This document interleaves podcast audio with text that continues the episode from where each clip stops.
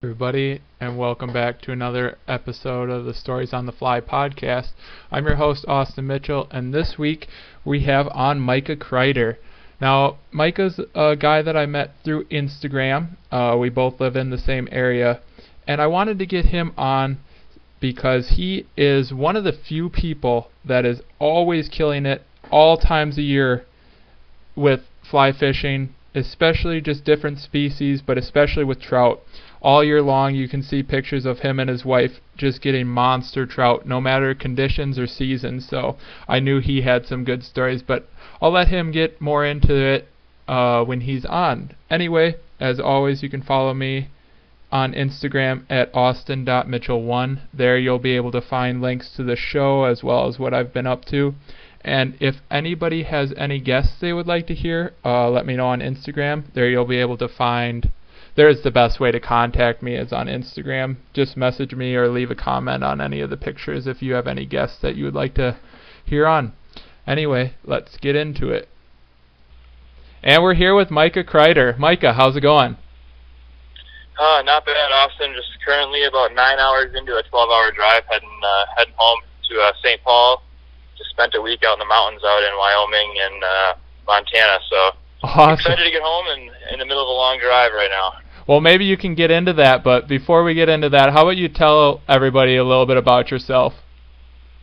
Sure. Yeah. Well, my name is Micah. Um, in the middle of my 20s, so you know, I uh, I fish a lot. I don't have any kids yet, so um, spend a lot of time fishing. Grew up in central Wisconsin. Uh, currently live in St. Paul, Minnesota, with my wife Abigail, and we uh, we just fish a lot. So uh, we started trout fishing on the fly a couple of years ago only, and we got super into it and we fish uh, fish trout for quite a while, and just recently started to get more and more into the warm water species. So, uh, you know, we enjoy bass and pike and all sorts of different uh, different species of fish to target. Um, I fished for muskie. I've yet to catch one, but uh, that's kind of the next on my plate. And some saltwater stuff as well. So, uh, yeah, we we uh, enjoy getting out together as a couple, and um, yeah, just love spending time outdoors. So you've only been doing this a few years. Yeah, uh, about just under three years. Oh. Yeah, I, uh, like I said, I, I hit I hit the ground and I kind of went all in. Yeah, I was um, gonna so, say. By the yeah. pictures that go up, it does not seem like it. That's for sure. Well, I, well, I appreciate that. Yeah, I mean, I've been fishing my whole life. I'm kind of the classic story. You know, started doing fishing when I was a kid. Gear. I'm kind of a bass guy. Um, and you know, I live in Minnesota, and I I realized like, wow, there are trout streams all over the place, and I had no idea. Uh, so I started fishing trout with spinning gear, and you know I had pretty good success. And I you know I kind of figured, well, you know if I'm going to fish trout, it makes sense that I try to catch them on a fly rod. So I started doing that a couple of years ago, and got pretty addicted to it, like a lot of people have. I'm definitely not not the only person that's addicted to fly fishing. I'm sure you and a lot of other listeners can uh, attest to that. So I got really into it, and uh, yeah, I mean I, I go a lot. I think last year I made it uh, almost 150 days last wow. year. So I I live close. You know, I'm I'm I'm lucky, and know, I live pretty close to a lot of stuff, so I'm able to get out quite a bit. And when your wife also enjoys the hobby, it makes it easier to go. Definitely um, helps. Maybe most people can. yeah, exactly. Awesome, man. Well, you said you were on your way back from Yellowstone. How about we hear a little bit about that trip? Yeah, so I've never really been. I, I never did like that out west road trip when I was a kid. Uh, we did a lot of traveling, but more more to the East Coast. Um, so I've, I've never seen a lot of those those places out west. So my wife Abigail and I decided earlier this year that we were going to take a week off in the, at the end of the summer and do a road trip and um, head out to Wyoming. So we, uh, like I said, we're just finishing up our, our week long trip. Uh, started. Uh, we spent four days in the Jackson area, so we camped uh, right on the Gros Ventre River, which is just outside of Jackson Hole. Um, and we we fished a lot of streams around that area. We made it into Idaho, and we each caught our first uh, mountain cutty. So I had, I hadn't caught a cutthroat until this trip because I hadn't really ever been out west. Um, so yeah, it was it was awesome. Jackson is amazing. The Grand Tetons, for anyone that's been there, can I'm sure can uh, attest to the fact that they're very spectacular. Let's just say that they're uh, really really cool to see. So you know we enjoyed we enjoyed the fishing. We did some hiking out there, and the weather was perfect. Um, I'd say the hot, I'm kind of a cooler guy. I don't like super hot weather. And, you know, every day the high was right around 70, low Oh, humidity, perfect. overnight lows in the mid 40s. So yeah, for tent camping, it was it was amazing. That's And then uh, after after after four days in Jackson, uh, we went up into Yellowstone. I know it's kind of a crime, but we only spent one night in Yellowstone. We only had five nights, and uh, I really wanted to do some Jackson area stuff this trip. Kind of did the Yellowstone like crash course, you could say. So kind of saw some of the big attractions, and then um, did a did a, a hike into Yellowstone and saw the uh, Lone Star Geyser, which is kind of uh, a little bit off the beaten path geyser, which is really cool. Um, and then the second day in Yellowstone, which was yesterday, we uh, did a hike in kind of a fishing uh, fishing day. So I did some research online and found a stream that I wanted to check out when we were there, and it was a, a little bit further of a hike than I realized, about about a three mile one way hike. Uh, but we did really well on the cutthroat, probably the best day of the trip. Um, so definitely worth definitely worth the hike. And then now it's just the uh, 15 hour drive back home. Hey, yeah, I mean, I guess it's one of those things where if you want to go have fun, it's part of the part of the journey. right, and it, you know, having having had good success yesterday uh, fishing, it kind of makes the drive a little easier. Definitely. Uh, so I had my for a little while here. I had my wife drive. She's driving now currently too, but uh, I had her drive, and I was editing photos on my computer. I got my camera out and went through a bunch of our pictures, and yeah, it definitely makes the drive home easier when when you can talk about uh, the success you had the, the day before. so how are you fishing those? Throwing streamers, nymphs, dry flies, stuff, all all of the so- above? Yeah, um, mostly it was all topwater stuff, which was awesome. Yeah. So I have a I have a friend that I had met. He lived in Minnesota for a few years, and he now lives out in uh, Victor, Idaho, and works at a fly shop in Jackson. So it was pretty awesome. You kind of have, or I sort of had like a a friend guide, you could say, that kind of pointed me in the right direction. But so when we first got to to Jackson, we stopped at the Snake River Angler, which is right in town, and he, my buddy who works there, just kind of showed me a bunch of the flies that were working. And um, this time of year, it's pretty much all dry flies and foam. Uh, so hoppers, beetles, which is, I'm, you know, I'm sure you you fished that before. It's so Yep. much fun Yep. to to see to see those fish rise up and eat those those uh, flies on the surface. Um, and I'm sure you could nymph nymph those fish up too. I'm, I'm sure that'd be very effective. But I'm more of a casting kind of guy. I love working streams and casting pockets, and so yeah, we pretty much fish foam and dry flies exclusively when we were out there. That's awesome. And I also have never been out there. So how was it getting to the streams? Was there a lot of like private water that you had to be careful of or was it pretty much just you know, like here in Wisconsin, it's pretty much when you're in the water you're good to go.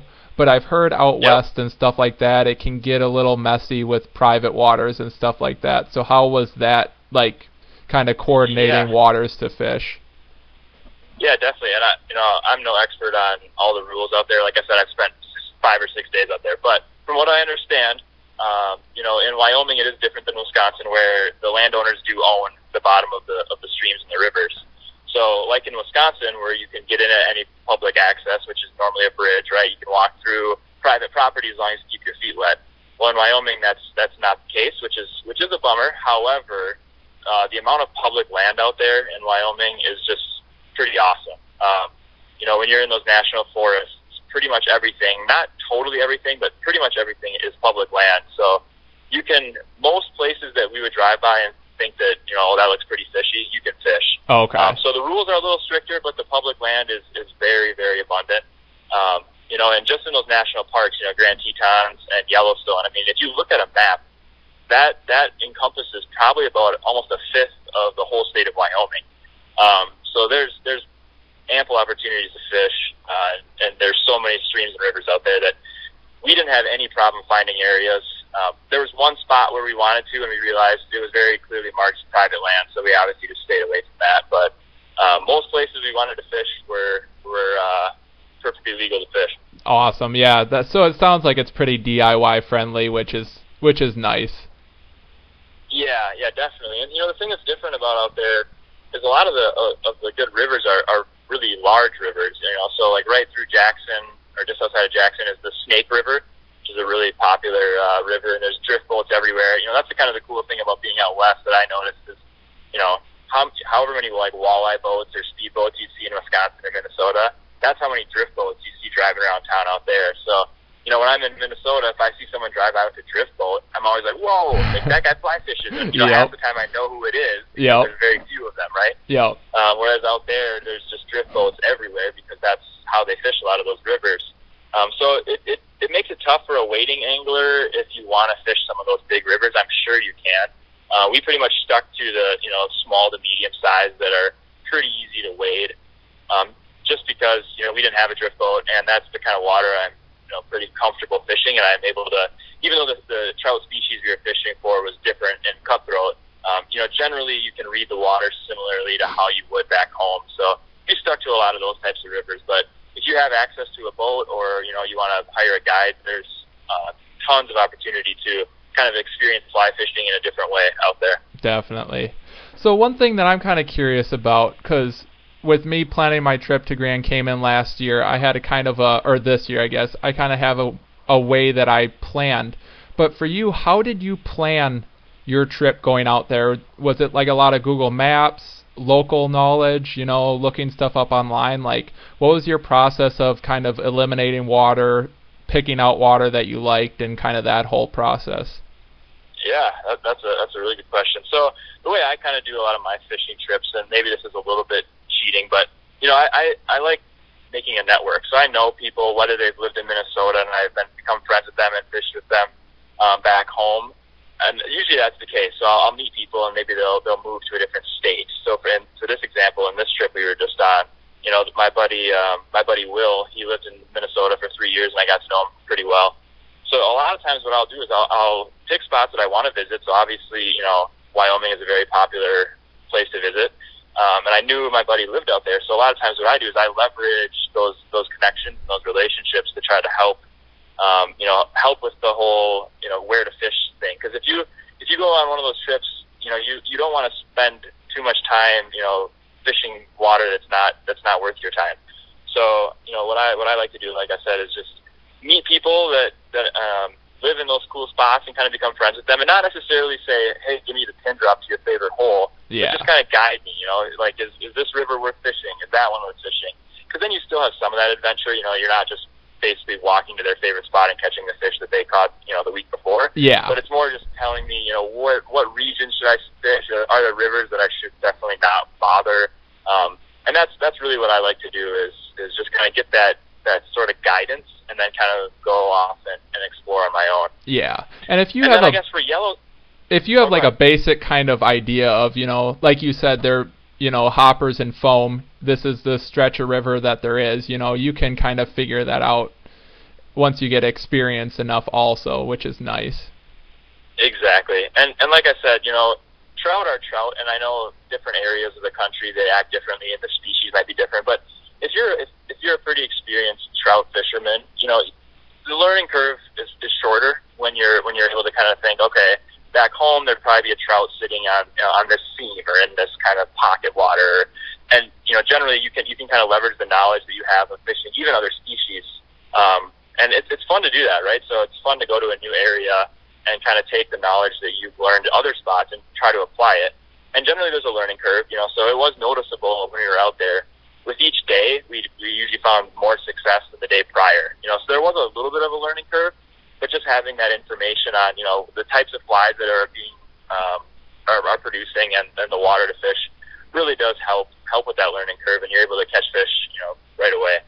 Oh, that's Uh, awesome. and I will say with with with Yellowstone, that one was a little bit different. So um, there's a lot of information out there. If you just dig around online, you can find a lot of information on Yellowstone fishing, just because it's such a popular destination. Uh, so that stream, I actually the stream we fished yesterday, um, I, I found on Yellowstone. I just did some reading and put a pin drop on my phone about a month ago, probably after I read an article, and um, glad glad that was when we decided to fish. yeah so you were mainly targeting cutthroat then when you were out there right Yeah, yeah. So I mean, I know there's there's brown trout out there, obviously, and rainbow trout, but um, you know, I catch browns a lot at home, and I, I know they you know they could be different or act different out there, but cutthroat was really what I wanted to try to catch, just because we don't have those back home, um, and I have yet to catch a mountain a mountain cutthroat. So that that was really what we were targeting uh, the whole time. Yeah. So did you notice any difference in, you know, fight the way they acted in between, you know, Midwest Browns, Rainbow, stuff like that? Um, yeah, I mean, it's hard to tell. I, I the cutthroats seem to fight pretty hard, I, and I don't know if that was just me, you know, being excited and thinking they were fighting harder than some of the fish I've caught back home, but they did really. They were feisty. Uh, so when you hooked into them, you know, most of the fish, they they they didn't like the fact they were hooked, and that made it pretty fun. Uh, we were using five weights exclusively, so you know, when you get a, a 14 to you know 16, 17 inch cutthroat on, uh, that it's a pretty good ride. And most of the time, the, the streams out there uh, are a lot clearer in general than some of the streams I fish back home. So we were using lighter tippet, you know, uh, three to five X generally. So not super light, but lighter than I would typically use uh, on the streams back home. So when you have a, a fish on, you know, 5x tippet and it's a 15, 16 inch fish, you know, you gotta, it, it makes, it makes the fight a little bit more exciting and a little bit more, uh, I don't know, I don't know what the word is, but intimidating, yeah. you could say, because you don't want that fish to break you off. Um, and it's fun too because the water's so clear, you can see the fish battling you the whole time. You know, you're, you're looking at it swimming in the water, fighting, fighting against you, which is kind of fun. That's awesome. So, what was the biggest fish? The biggest fish was 17 and a half inches, which I know is it, it isn't a monster, but at the, at, That's from what nice I've been fish. told, that's a it, it's, it's a pretty nice cutthroat. Um, so yeah, like I said yesterday, yesterday was definitely the best day. So the first three we fished around the the Jackson area. We went one day into Idaho um, and caught some fish on a, a cool stream out there. I just wanted to say I fished in Idaho because I hadn't yet, so we went across the border and fished with my friend Will. Um, but yesterday was in Yellowstone, and we were on our way out, and we, like I said, we stopped at that stream that I had um, that I had found on, online, and did a pretty long hike in. And when we first got there, the the water that we saw wasn't it wasn't exactly exciting. It was real shallow. Um, it just didn't look like it would hold very many fish. So we kept kept hiking upstream, and we ended up finding a section that was really really nice. Um, and we we started with with hoppers because that's what had been working most of the trip. And we didn't catch anything for a while, and then all of a sudden, my wife Abigail, we found this hole that was honestly probably like 10 feet deep. I mean, it was big. Um, and we got, you know, we were like, oh, there has to be something in here. And sure enough, within probably a minute or two, she hooked into a, a, pretty nice cutthroat. And, you know, I ran over there and we netted it. And it, that one taped 17. So we were super stoked. We were like, wow, 17 inch cutthroat, final day. It was beautiful fish. And, you know, at that point, the whole day was already made. Um, but we were like, hey, let's just keep going. So we kept going upstream, upstream. And probably about a half an hour later, I was fishing a hopper as well in another, what looked like another really great hole. And all of a sudden, just bang, like I get hit. And I set the hook and instantly I know, okay, this is, this is another nice one. Um, and this fish just starts tearing upstream, and I, I can see it at this point now, and I know it's pretty nice.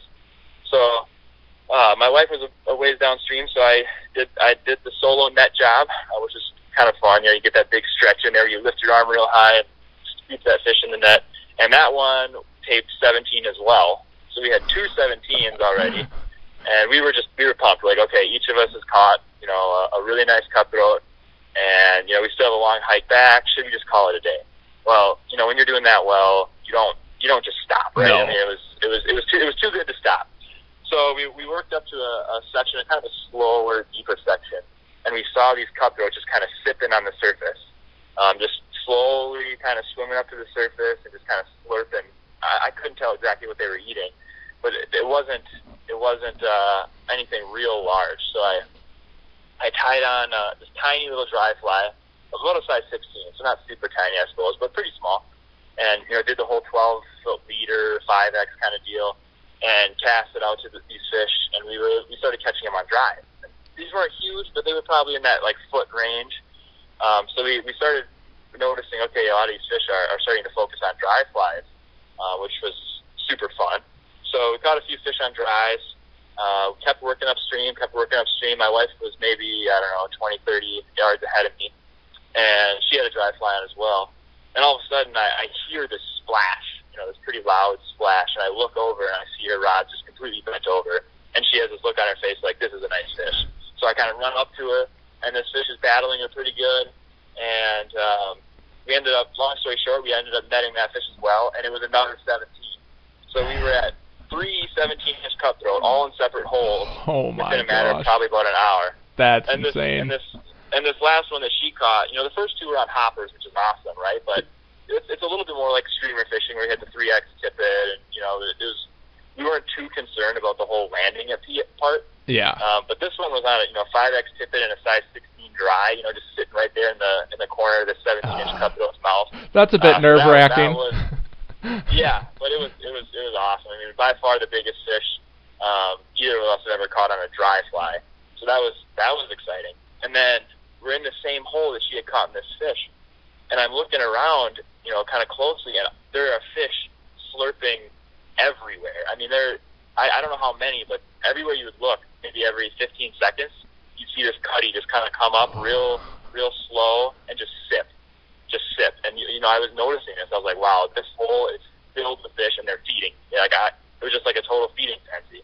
So I was like, okay, let's just wait a few minutes because she had just caught that pretty nice fish, and it caused some kind of ruckus in the water. So let's just wait a few minutes and let's fish this hole some more because this this is uh this is one we definitely don't want to just pass by. So she was ecstatic. Obviously, she had caught her second 17 inch cutty in a matter of probably an hour and a half. So she was just gonna hang out. She got the camera out because she knew that you know there was probably to be another fish caught here soon. And I took over, and you know I'm kind of looking around and I see this this cutty come up and slurp, and I knew I knew it was a pretty nice fish because I could I could just tell by the way it, it came up to the surface. And I so I spotted a fish probably about I don't know 30 40 feet out come up and slurp. So I I casted my that same dry and thankfully I was actually able to do a decent cast and put it within a foot or two of where that fish had slurped, you know, 15 seconds before.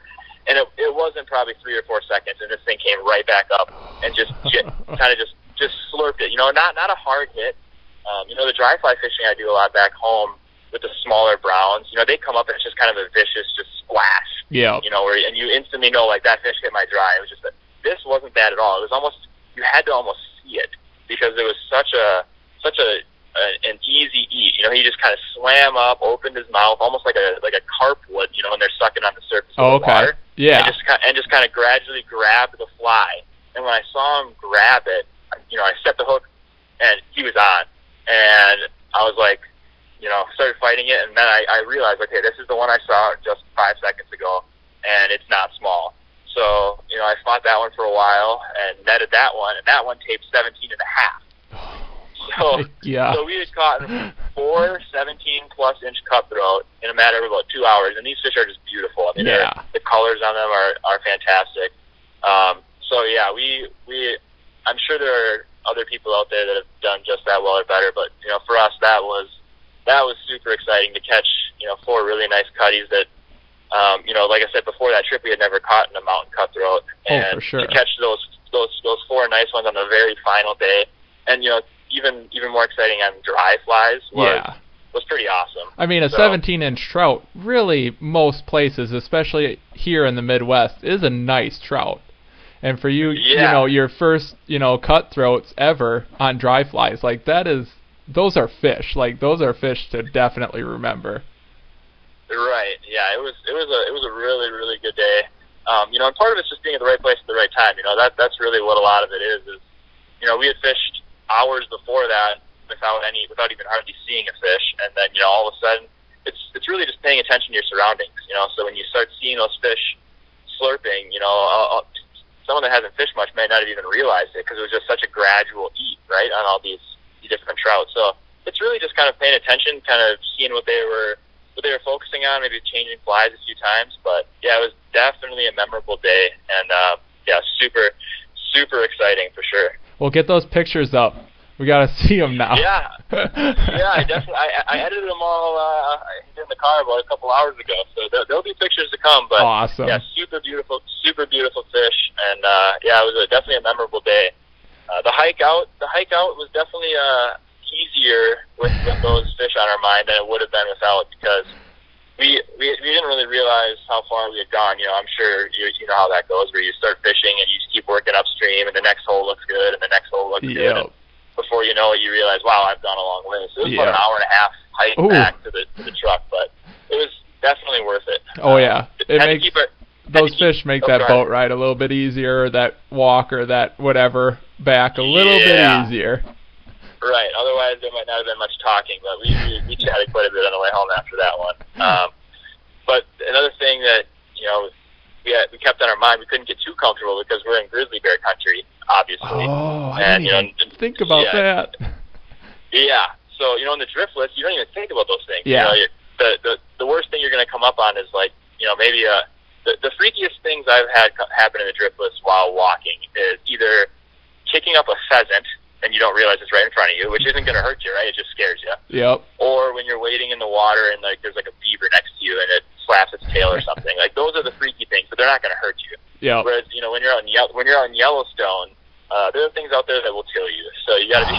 I didn't even think about that. Um, yeah, so we, I mean, we were smart enough to, you know, we had the bear spray, and you know, we were, we were, we, we knew that we had to be careful. But you know, the the other spots that we had fished earlier in the week, uh, you know, it was it wasn't like they were super crowded, but, but you know, there were there were people around, and you'd see other anglers. Whereas this spot we were fishing yesterday, you know, there was hardly anyone out there. And when we fished, we didn't see more than maybe a two or three other groups of two within you know five or six hours Oh wow. and we hiked out of the we hiked out of the river and we probably went through about a half a mile of just forest. You know, we climbed up these rocks and we went up to high ground to see where the trail was that we had been on hours before and you know, so we're kind of walking through this dense forest and looking over my shoulder a lot. Uh, played some played some music on my phone real loud because I guess you know the more noise you make, the, the more uh, or the less likely you'll run into a bear. They'll stay away from you. So yeah, we were talking really loud and playing music, and just kind of yeah, it was, it was a little exhilarating, but yeah, it. Definitely. I didn't even think about that, but yeah, that would be that would be an exciting part of the walk. Yeah, Yeah, it was. Uh, we, we were hoping to see a bear on the trip, just not while we were fishing. yeah, Uh, we didn't definitely. end up we didn't end up seeing one, but on the way back we did walk right past a big bison, which is kind of cool. You know, you don't you don't see uh, grazing bison in the middle of the driftless very often. No, but, not very you know, often. They, were, they, cool. They were cool animals, and we saw like a badger or something on the trail right in front of us for a while. And earlier in the trip, we yeah, it was it was good. That's sweet. Awesome, man. Well, is there anything else you want to cover or any other stories you want? I mean, I think we covered that pretty good. If uh, you want to tell any other stories just in general, or we're sitting pretty good actually. Whatever you want. I, I got I got one more. I have one more short story from earlier this year that I, that I could uh, that I could tell you. It's one of my, it's one of my favorite uh, fishing stories to date. Perfect. Um, so when I had when I had said earlier in the podcast that uh, these were the first mountain cutthroat I had ever caught, uh, I made sure to kind of stress the the mountain cutthroat piece because uh, earlier this year my wife and I we took a trip out to Washington, so we stayed in Seattle. Uh, again, a, a buddy of mine, Connor, that I had met in year, and he had moved out to Washington. So leveraging those connections again, we went out to Seattle back in June and did some fishing uh, in the Cascades, and we floated on the Yakima for for a day. Um, but the final the final day of our trip, we had a flight leaving for Minneapolis uh, at noon local time, and I really had wanted to try to catch a sea run cutthroat. Um, so that is, you know, what it sounds like. It's cutthroat that they're born in the in the rivers um, in the Pacific Northwest, and kind of like a steelhead, right? They they migrate out to the ocean, and for whatever reason, I'm not an expert on them, but they they come back into the rivers and they kind of hang out in the Puget Sound area and off the coast of the Pacific Northwest. And they're only you can only find them in that area. So I think northern California up to Alaska, I believe, is where you can find these native, uh, like basically saltwater cutthroat. And that's kind of like the the the fish you really want to catch when you go up there. You know, it's it's it's kind of a prized fish, you could say. So I wanted to to take a shot at one, and I knew that you know the odds of catching one aren't great. You know, the, the numbers aren't aren't awesome, and you kind of have to have things fall your way to catch one, but it is possible.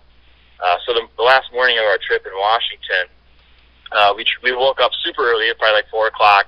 Got all of our uh, stuff packed in our suitcases because we weren't going to be back to the house. We were going straight to the airport from the water, and we drove about an hour and a half um, over to a, a bay in the Olympic, er, sorry, in the Puget Sound, um, and we did a hike down into the water. And the tides were supposed to be in our favor, so it was supposed to be a, either an outgoing or an, an incoming tide. But either way, for these um, coastal cutties, you want some moving water because I guess that's my my buddy said that that's that's ideal is that moving water, some of that current, and that's where you'll find a lot of these coasters.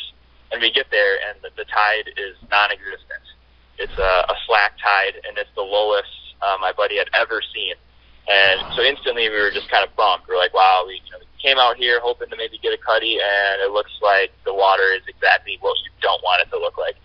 Uh, but you know, we're there, and we're gonna try anyway. So we had six weights for those, and some little streamers that he had tied up. And basically, what you do is you just walk out to I don't know, let's say your thigh, and you just start bombing casts, but as far as you can out into the open water, and it's salt water too. So um, you know, which makes it kind of kind of cool. It's like a giant saltwater lake, almost at Puget Sound. And we fished for I don't know, hour and a half, two hours, and just nothing. And you know, it's getting to the point now where you're kind of starting to realize this this isn't going to happen. You know, it's, it's we had a great trip, so it wasn't like it was you know uh, ruining anything, but um, it's just kind of a, a, a bummer to end on that note. But you know, I, I'm I'm an addict like like you and a lot of other people are, so I'm going to cast until I until I have to leave. So with with legitimately about 20 minutes left before we had to take off for the Seattle airport, you know, I'm casting, casting, and kind of going into what I call the you know robot mode, where you're casting, but you're not really super focused, but you're you're still paying attention to what's going on, but you're kind of um, to the point where you're thinking that results probably aren't going to happen. And out of nowhere, I just feel this giant just tug on my rod, and so I, out of instinct, set the hook, and I have a fish on, and I I, I don't know what it is because out there it could be really anything, but I know that there's a fish and it's on the end of my line and it's tugging pretty hard. And uh, we only had one net with the group, and it was with my buddy Connor, and he at the time was up on shore, which because the tide was so low was probably about 100 yards away, maybe not quite, but close. And he had the net with him, and I'm sitting here with the fish on, and I'm yelling, Connor, Connor, like I have a fish. And he looks over and sees it wow, he actually does have a fish on. So he was actually he was actually in the middle of taking care of uh, some business. So he uh, he he hoists his waders up, doesn't even get a chance to buckle them, and he just comes at a full on at a full on sprint. Like I've never seen anyone run this fast in waders, and it was across you know like a muddy kind of rocky terrain where the water is when the tide is high, and he's running at a full sprint carrying his net, and he gets up to me and. The fish at this point is probably I don't know 15 feet away. I'm getting it pretty close and he makes a couple last runs, and he nets it for me. And he looks into the net and he just yells, "Cutty!" And I just start freaking out because it was like it was what I had came for, right? And, uh, we exchanged a pretty aggressive high five and some fist pumps, and um, yeah, so that that was that was really awesome. It was a sea run cutthroat, so what I had hoped to catch. And the cool thing was it even still had a, a little sea lice on its back, like oh, it was fresh from the awesome. ocean. And yeah, it wasn't super big, but it was it was about I think 15 or 16 inches, so you know a respectable sized fish. Oh yeah. And uh, yeah, so that was that was phenomenal. We got some cool pictures of that, and um, let her go back into the water, and uh, realized that we were short on time, so packed up our stuff and hiked really fast back to the truck. And then there was construction on the way to Seattle, of course. So we get to the airport, and we basically just like got, grabbed our stuff and ran inside, and we caught our plane by I don't know about 15 or 20 minutes, so we, oh. we made it. Um, but that was that was yeah that was a that was a pretty exciting exciting time That- earlier this year. Was that yeah. that sea run cutty? Oh, the last So- minute, just last day, just throwing Yeah. everything out there. That is awesome. Right. I call it the fourth quarter. You Oh, know, yeah. When you know your time's coming down, you just gotta you got you got to perform well in the fourth quarter, and thankfully that that time I did. Other times uh, it doesn't work out that way, but that was No, a pretty pretty it- special time. It doesn't always, but when it does, though, man, can it it can save not even a day, but a whole trip. It seems like, even though you know you had a good trip, Yeah. man, one of those fish in the last time can just set it off. I know that's how it was when I went to Grand Cayman last day. I got my own bonefish on like by myself, and it you know it would have been a perfect trip, but that last fish was just the one that all right, we're good to go. Like I'm I'm good. So I know how you felt when you got that one. It's like Exactly. that book And I- closed and you're good I've- to go. Yep. awesome I've seen man. that picture. You should give you should give me the quick like uh, couple minute uh, recap of that because I've seen that picture of that bonefish that I guess I haven't talked to you about. Oh yeah, yeah, I can do that quick. So went to Grand Cayman in March. Um, first day, not too much. Kind of just walked around. The second day, I went out with a guide for like six hours. Um, he got me on. I got two with him that day. Um, really fun fish. Had a bunch of different shots at other fish. Broke off on a couple, lost a couple. Um, So but were you were you waiting or were you yeah, out in a boat? yep. So it's all the cool. Okay. the cool thing about Grand Cayman is um, all the beaches are public. So wherever you can Oh, get really? Okay. get to the water, it's public. There is no private beaches or anything. You just have to make sure you're getting to the water on a public, you know, a public beach or wherever. So anywhere you can walk around, you can fish basically. Um, and the cool thing about there is too is it's all catch and release, and you don't need a license to fish. So you go, Wow. hop in the water, and you're good to go. Like don't need to pay for license, don't need to worry about that. As long as you're releasing what you catch, you're fine. So Huh. yeah, it's it's a really cool place. We're actually going back in December, so um, That's awesome. yeah. But so kind of fished, um, caught caught two with Joel that second day, which was awesome. Um, but uh, it, the weather was like terrible for the rest. That was on Monday, and we were leaving on Saturday. So Tuesday, Wednesday, and Thursday, it was blowing about 25 to 35 that entire week. Um, Yeah, that's, Every- that's a that's a pretty strong wind. yeah, everything was just, you know, mucked up or whatever. So that last day, I went out in the morning, didn't see very much, and um, I had a couple of spots that I had found that um, you I was seeing fish every single day, but they were um, really public areas, so they were super spooky. So I wasn't able to get to them. So I, that afternoon, I'm like, I'm either gonna go up there and kind of just go for it kind of thing and hope to catch one. Or I'm to find another place. So I actually hit up Joel, my guide who I went out on Monday.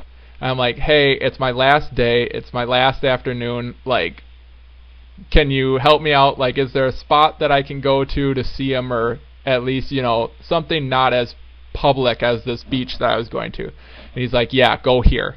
They're going to be super shallow, but they'll be there. I'm like, okay, Okay. sounds good. So I went to this beach, and I walk. It was like a. I can remember it because I walked over the sand dune, looked down, and they're in four inches of water, um, maybe Four inches only. yeah, like maybe two, Wow. maybe two feet off the beach. Like there, there's Wow. you know 10, 15 fish cruising up and down the beach, like there, just like he said. So I'm like, okay, sweet. So, yeah, I was basically, I hooked probably a dozen before I landed that one. But it was yeah, Okay. yeah, and it was just you would see them. They would be cruising the beach. You would literally kind of step. You would get up away from them, run ahead of them, get a cast, strip, strip, strip, hit them. The whole group would Yep. go screaming off. I'd lose them, and then you'd see them going So- the other so way. When you lose them, was, when you would lose them, was it just were they just spitting the hook somehow? or were they Yeah, yeah. or- or- So it's super. From my limited knowledge, it was super weird how you would. So basically, you would have them hit, and you couldn't you couldn't trout set them obviously, but you couldn't Yep. strip set them either because you would actually pull the hook right out of their mouth. So it was almost like Huh. you would you would strip like you were just fishing and let them run and just kind of hold tension, and that's what would set the hook. okay. So it was it was a that was the biggest learning curve was when they would hit the proper set because like I'm so used to like strip setting like you hit them and here if you hit them Right. too hard you would literally just pull the hook right out of their mouth because they would just take off so fast they would either break off or it would just pull the hook right out so that was the Gotcha. biggest thing so after about 10 I finally was just real gentle got him hooked took off you know got him back got a picture let him go and like you said Yep. that last cutthroat I was like okay sweet like we're good to go because I was already Yeah. running out of time so yep that was that one Right. that was the one where yeah so yeah that was definitely an exciting fish Sounds like it. Yeah, I haven't I haven't caught a bonefish yet, but it's on my list. yeah sure. yeah I've i mean personally like like me and my wife are going back down there in december just because it's such an awesome place it's real Yeah. it's definitely there's enough information out there to you know, to find them, and it's it's super easy. And the island itself too is awesome because it's um you can just go wherever. Like there isn't any, you know, some of those, you know, islands down south, you have to be careful where you go and stuff like that. You know, even Mexico yep. and stuff like that. But Grand Cayman, you you go wherever. Like there isn't any place where it's all resorts basically the entire way around the island. So it's a really awesome I'm place. I'm gonna have to talk to you. I'm gonna have to talk to you more about that sometime we get the details. Maybe uh, I'll find myself there someday. Yeah, get my yeah. first bonefish. Well, let's go. hey, book a book a plane ticket in December. We got room. Uh, all right, all right. Well, let's talk about that. Oh, all right, all right. I well, we might have to talk about this off the podcast a little bit more because right, yeah. I would be yeah. We'll talk details a little bit. all right, all right. I like that. Awesome, like that. man. Well, do you want to throw out any plugs or anything? Instagram, websites where people can reach you, stuff yeah, like that. I mean, yeah. If people, if people are interested in seeing any of mine or my pictures, our, our Instagram names are pretty straightforward. So it's literally just our names. Uh, mine's Micah Crider, C R I D E R, and hers is Abigail Crider. Um, and we, you know, we fish quite a bit, and we post pictures, and uh, yeah, it's it's fun for us just to kind of show show some of the places we go and some of the fish we catch. So if anyone's interested, that's where you can find us. Uh, and then we also dabble with a little bit of writing. So we have a blog. Uh, it's called the Driftless Flyer, uh, F L Y E R, and that's just where we we do you know kind of short synopsis of some of our our outings. You know, usually five minute reads or so with with a few photos, and uh, it's just kind of a, a way for us to express our our creative sides uh, with with the writing. So yeah, it's it's fun, and you know some people enjoy reading them. So if you guys uh, anyone's interested, that's where you can find some of our stuff. Awesome, man. Well, thanks for coming on. Yeah, thanks for having me. It was it was fun talking. Definitely. And that was Micah Crider. Thanks again to Micah for coming on. And like we said at the end, go check out their website and go check out his Instagram if you're into fish pictures, especially trout. He is the guy to follow. They him and his wife are always killing it out there, always catching fish, big fish. So if you're into trout pictures, go check him out. As always, you can find me on Instagram at austin.mitchell1. There you'll be able to find links to the show as well as what I've been up to. And also, if you're interested in buying flies, I'm still selling musky, smallmouth, largemouth flies, stuff like that. So let me know on Instagram. That's going to be the easiest place to find them. Thanks again for listening.